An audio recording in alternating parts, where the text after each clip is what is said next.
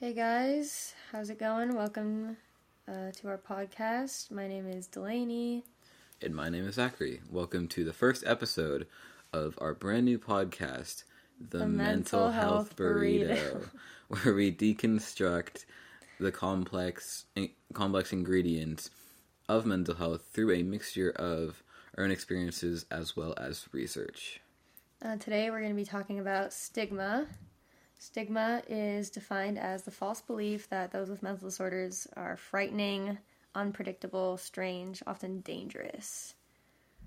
And um, as defined by psychiatry.org, there are three different forms of stigma public, self, and institutional. So, first up, we want to talk about public stigma. Public stigma is a type of stigma that you think of when you hear the word stigma. I've said stigma a lot. um, and basically, it's the common false beliefs about those with mental disorders that are held by a whole population. So, um, not held by those with mental disorders exactly, but by people in general.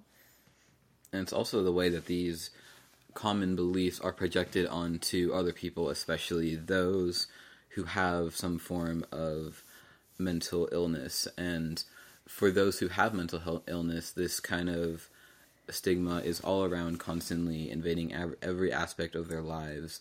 It's kind of like when you hear someone make a joke about someone with mental health or someone either belittles the experiences of someone struggling with mental illness and or shows a clear lack of understanding of that illness.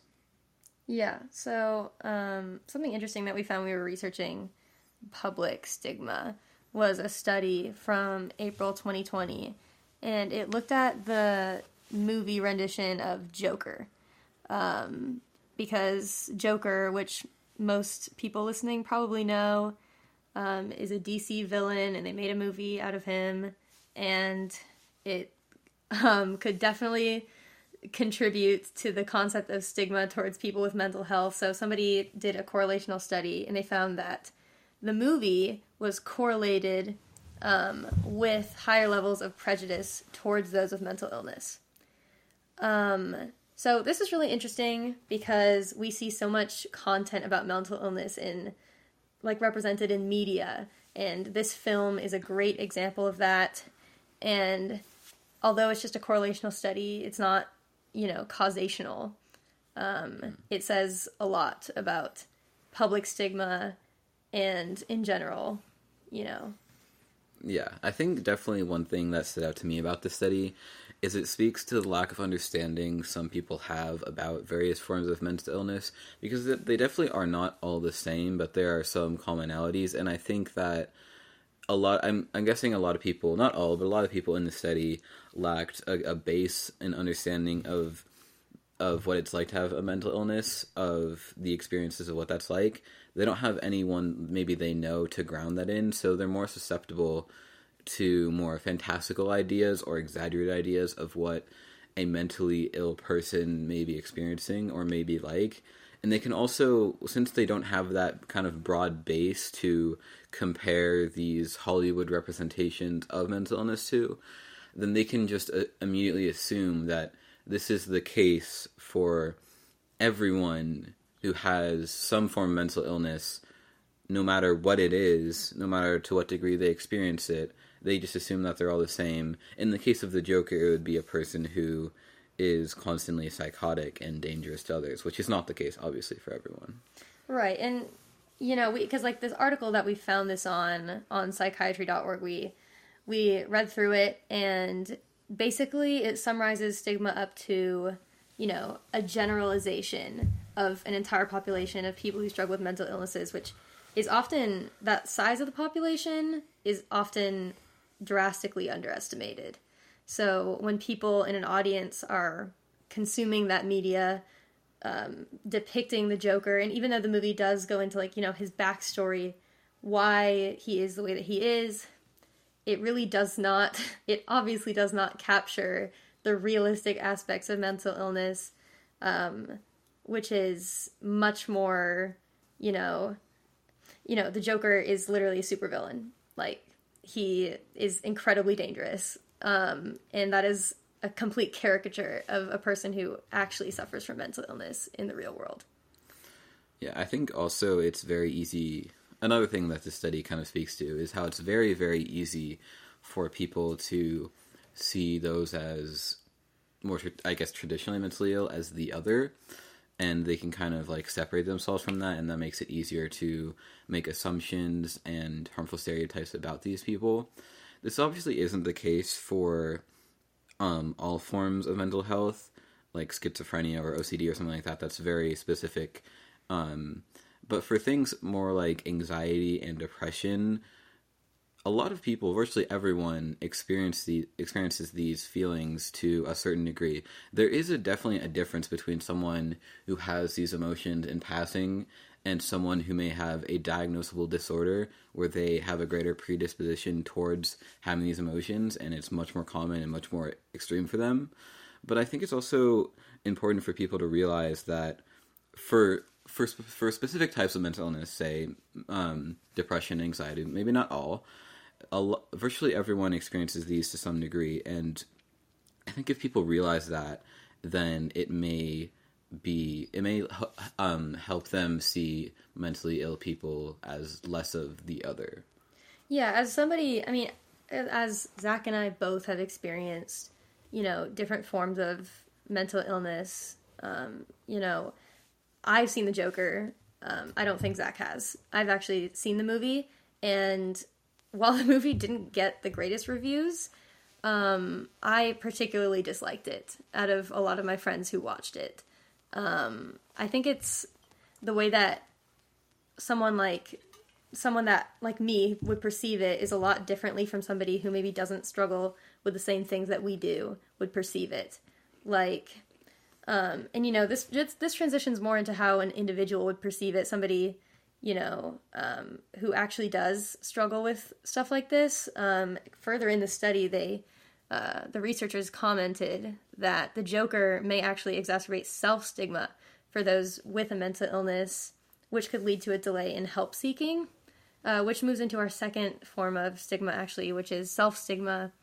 And it is the false beliefs per- pertaining to oneself about mental illness, often, um, which is often created from public stigma. You know, thoughts like, I am dangerous, I am incompetent, I am to blame for my own illness. Um, and, you know, so that, that kind of goes into another study that we found, which was from 2017. And again, it was correlational, um, which they found that a period of over two years, a study of 200 individuals, they found that greater self stigma was associated with poorer recovery from mental illness um, over the course of those years. So, something interesting about self stigma is that it's kind of a self fulfilling prophecy. You know, you have these thoughts, you think, I am dangerous, it is my fault, and therefore that leads to you both needing more help and being much less likely to actually seek and receive help. Yeah, um, I definitely agree with that. I think, at least I noticed for me, self stigma is generally a lot harder to deal with. Um, for some people who, I guess, for people who are mentally ill, it, when we experience self stigma, compared to public stigma, which is hard in its own right, we can never really escape escape self stigma because when we go home or when we're just by ourselves, we can we can forget about public stigma or at least not feel so threatened by it, not feel its presence quite as much. But there is no escaping you know, our own minds. We we are always carrying with us the weight of self stigma, and that can be hard. And sometimes I know for my own self, it's hard to remember that I am indeed strong um, when I can't deal with self stigma, but I try to remind myself that um, sometimes sometimes I do need help from other people, but the fact that I'm able to keep going and continue on and just go through day by day, it, it's uh, a testament to my strength and my ability to deal with self stigma. Yeah, um, I totally agree, and I think um, it's important to note just how much public stigma affects self self stigma. Yeah. None of these types of stigma are individual. They're all interrelated. Public stigma, you know, um, people talk about how as you know, people are getting they're like within new generations, mental health is getting worse. um, and a lot of people blame, um, you know, social media and stuff like that, and they're they're probably not that far off because to some extent you can't quite escape public stigma as much as you could before. It's Sure. in everything. It's everywhere. Um, and that could definitely lead to higher levels of self stigma, including in myself. Um, you know, in my own experiences with social media and being home, there is no real way to escape it. And it 100% could feed into, you know, seeing other people and, you know, characters like the Joker being portrayed as this damaging, you know, dangerous um, figure of mental health, crazy. Um, you know, it feeds into that idea that I am dangerous. I, if I told people what I struggled with, I could be seen as as different, as othered, as even crazy or dangerous. You know.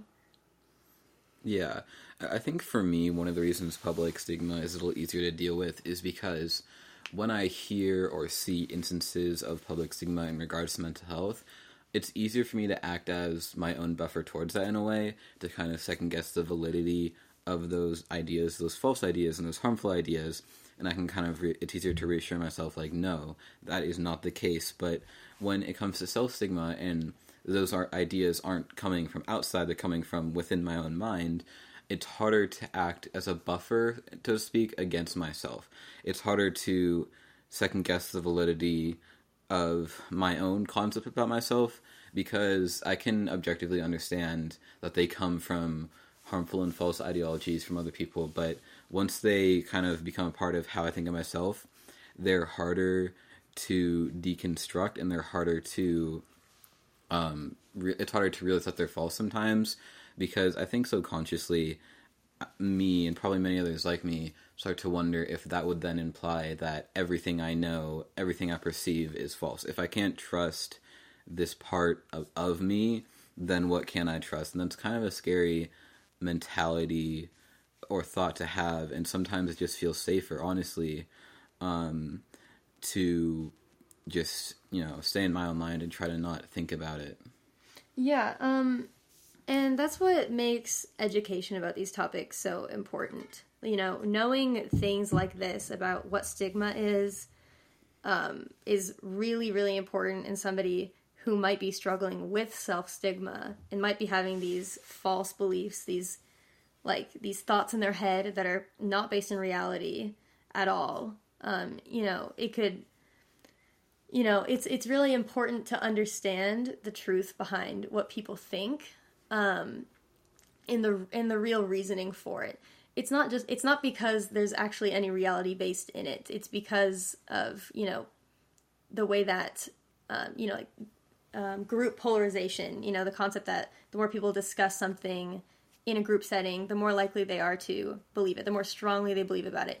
Just an example leading back to the Joker, a group of friends discussing the movie afterwards, you know, just discussing the concepts of mental health represented in it, um, easily strengthens these ideas, these stigmas, uh, negatively, like prejudicial thoughts against people with mental disorders. Right? And um, overcoming self stigma is much more difficult because once you're already rooted in that belief, once you really truly believe that about yourself, it's harder to convince yourself of reality. But something that for me definitely helped was learning about stuff like this. And, you know, over the course of something like my struggle with seeking help was balancing the pros and cons of, um, you know, coming forward with my, my issues. Um, you know, pros, the odds that I will improve are heightened by the fact that I might be able to get help, that people might be able to, um, you know, make my life easier. Um, but the cons, you know, are based much more in this unrealistic perception of the world, which is that if I come out, people are gonna like if I if I come out and tell people about my mental disorders, you know, um, they're going to I'm going to be estranged. I'm going to be, you know, maybe the fact that I am dangerous means that I shouldn't come out and talk about this you know, really believing that you don't deserve help it was a big issue for me.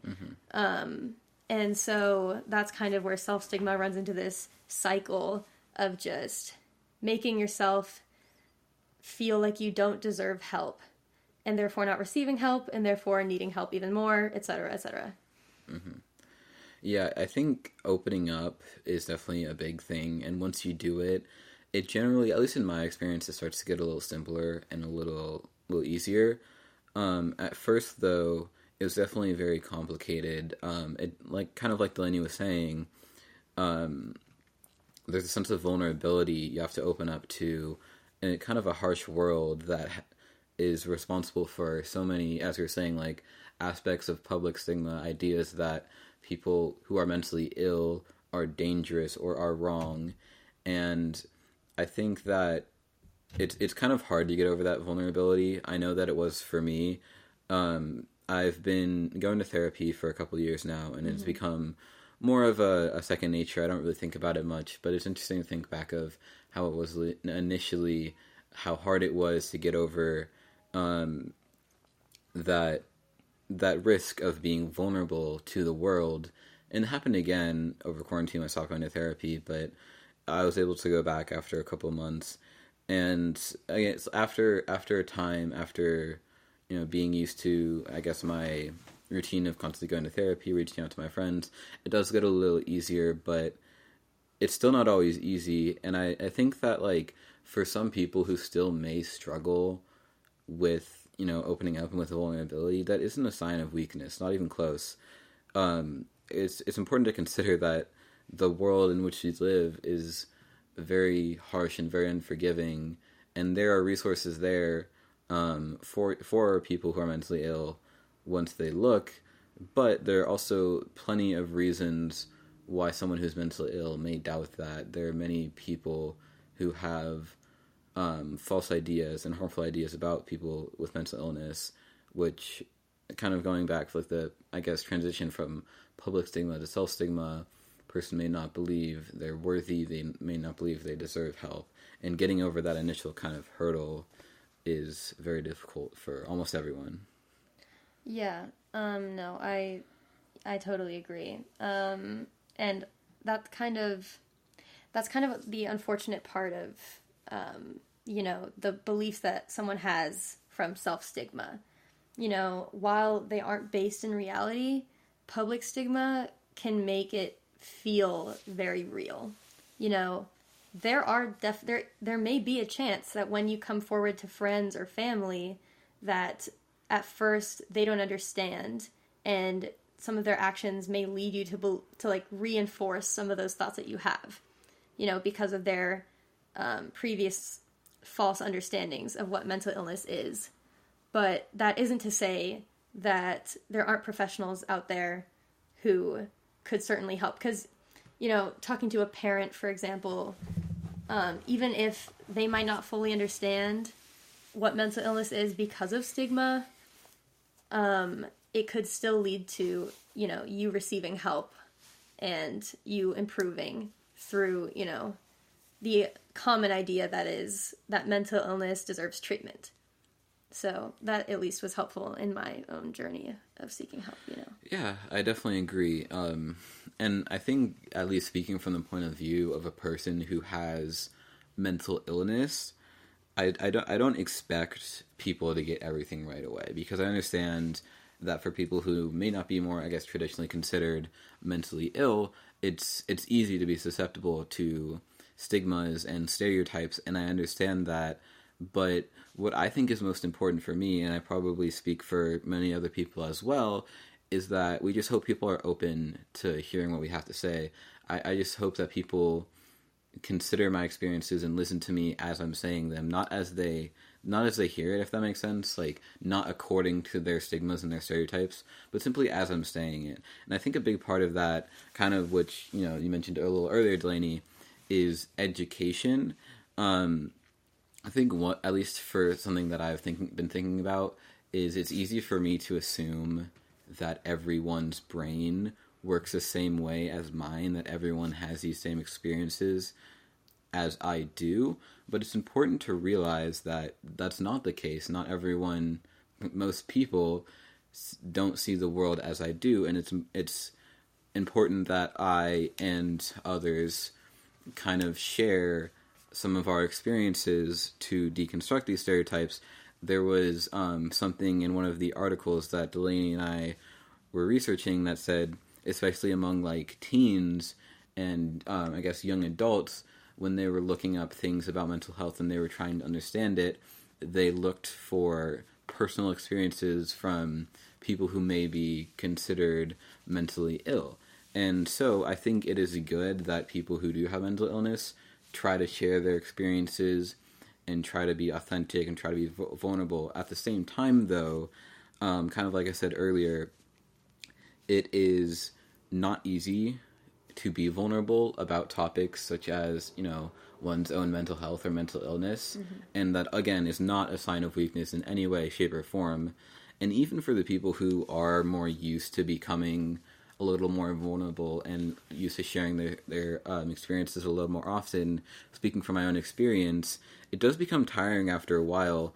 Um, and so, while yes, I do think there's a benefit um, to people with mental illness sharing their experiences and being vulnerable, that should not be the expectation. And as as much as I understand the the benefit of that, it's not fair to place that burden exclusively on people with mental illness. Yeah, it's one. I'm something that made a huge difference is it was for me is just noticing that people who care about me are taking the time to you know do their own research make their own education take the time to actually try to understand what i'm going through.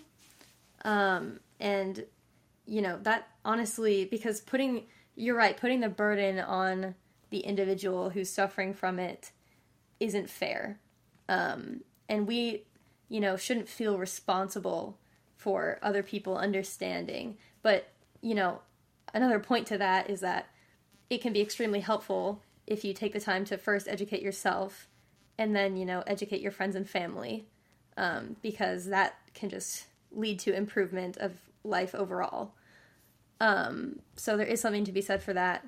But um, for people who want to help their friends who want to help their loved ones it is crucial to do your own research, do your, make your own education, learn about it for yourself, because um, you can be much more supportive that way. Yeah. When it comes to, I definitely agree with all of that. And I think also when it comes to kind of deconstructing the stigmas, I think another important, I guess, concept to be aware of is kind of the comparisons between physical health and mental health. Um, there's a lot to be said about how improvements in one or you know one worsening can lead to similar um, changes in the other. For example, a lot of times people who are depressed or you know have anxiety are told to exercise more, and that'll help with their condition. And there's definitely evidence to back that up. But I just mean to say that like um, health as a whole is comprised of physical and mental health um, and I just think it's interesting the different attitudes that a lot of people have about one versus the other. A lot the word mental or the words mental health I feel are a lot more scary for a lot of people. Um, if someone were to say that they um, had some disease or they, they broke a bone or something, the reaction I feel from most people would be much would be very much like sympathetic um, and compassion but when I feel a lot of people try to disclose what they're going through in terms of um, their own mental health or any mental illnesses that they're struggling with, I feel like a lot of people kind of meet that with the sense of like, oh, oh, okay, that's that's weird. It's something I don't understand. And unfortunately, sometimes it does kind of breed fear or hesitation. Not for everyone, definitely not for everyone.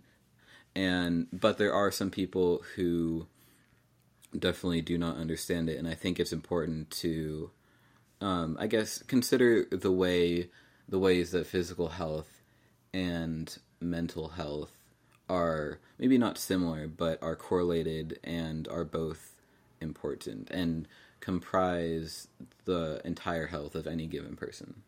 Yeah, and you know, it's it's also important to note that a large uh, proportion of people, not people who suffer with mental illness in general, not just the population of all people, but population of people with mental illnesses, um, are unaware of, are uneducated on matters like this.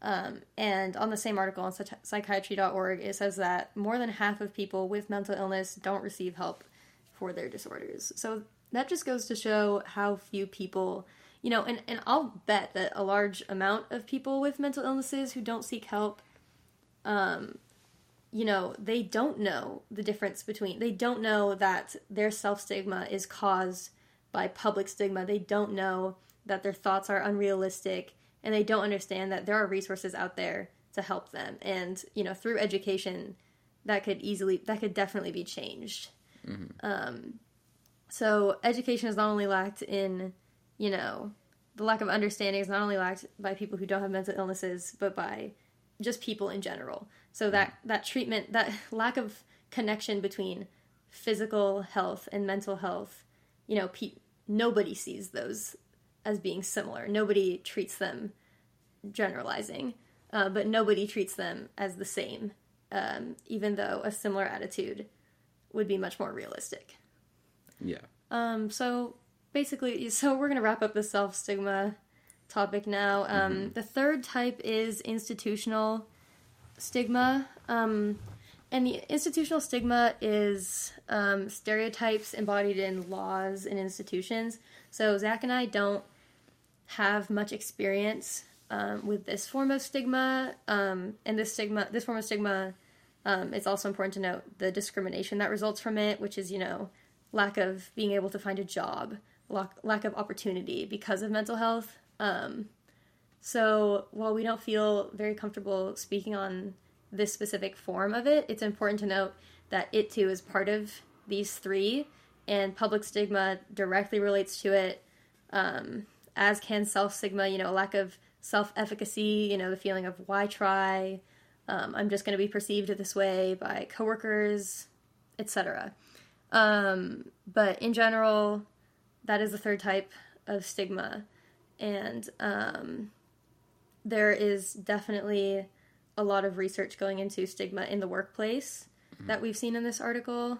Um, so, yeah. Yeah, so uh, kind of like Delaney, you were saying, um, we do not have, we feel that we do not have quite the experience to, to have as much of a discussion on institutionalized stigma, but there's definitely an important conversation, many conversations to be had about this kind of stigma. And also, I think something that Delaney was mentioning earlier was the way that these kind of, these three kinds of stigma play into each other. Um, namely, we mentioned a lot how public stigma can play into self stigma. I also we also kind of thought that public stigma can play into institutionalized stigma as kind of like the general concepts shared among people, the false beliefs that are had about people with mental illness can kind of shape the way that you know laws and other institutions are formed, or at the very least, the lack of consideration for these kinds of people, it may not be an active bias, but there's also kind of a lack of an understanding and unconscious biases that play into the formation of this kind of stigma. And it can also reinforce other types of stigma like self, um, the inequitable distribution of resources and um, the presence of, you know, assistance for people with mental illness can kind of reinforce the belief among people with mental illness that they're not good enough, that they don't deserve the same um, treatment or the same resources as others, which then can lead to the growing of self stigma in an individual. Yeah, um, and just to share some of the research that we have on institutional stigma, which is um, something interesting that I found, is that um, more than one in three um, workers on average are concerned about retaliation or being fired if they seek mental health care. So, um, and this is the reality for some people, which is, you know, facing a lack of employment because of being vocal about mental illness, um, because of institutional stigma, which is reinforced by laws, which would allow somebody to be fired because of this. So, um, in general, we don't have much to speak on institutional stigma but um, it definitely is incorporated within these three. And um, I think that just about wraps up uh, our first episode. Kind Of- of of of The, the mental health burrito. oh no. Um kind of it was a little bit messy, but um we hoped you enjoyed listening Yeah. and we'd love it if you would join us for our next episode. Um and Have a wonderful day. have a wonderful day. Woo.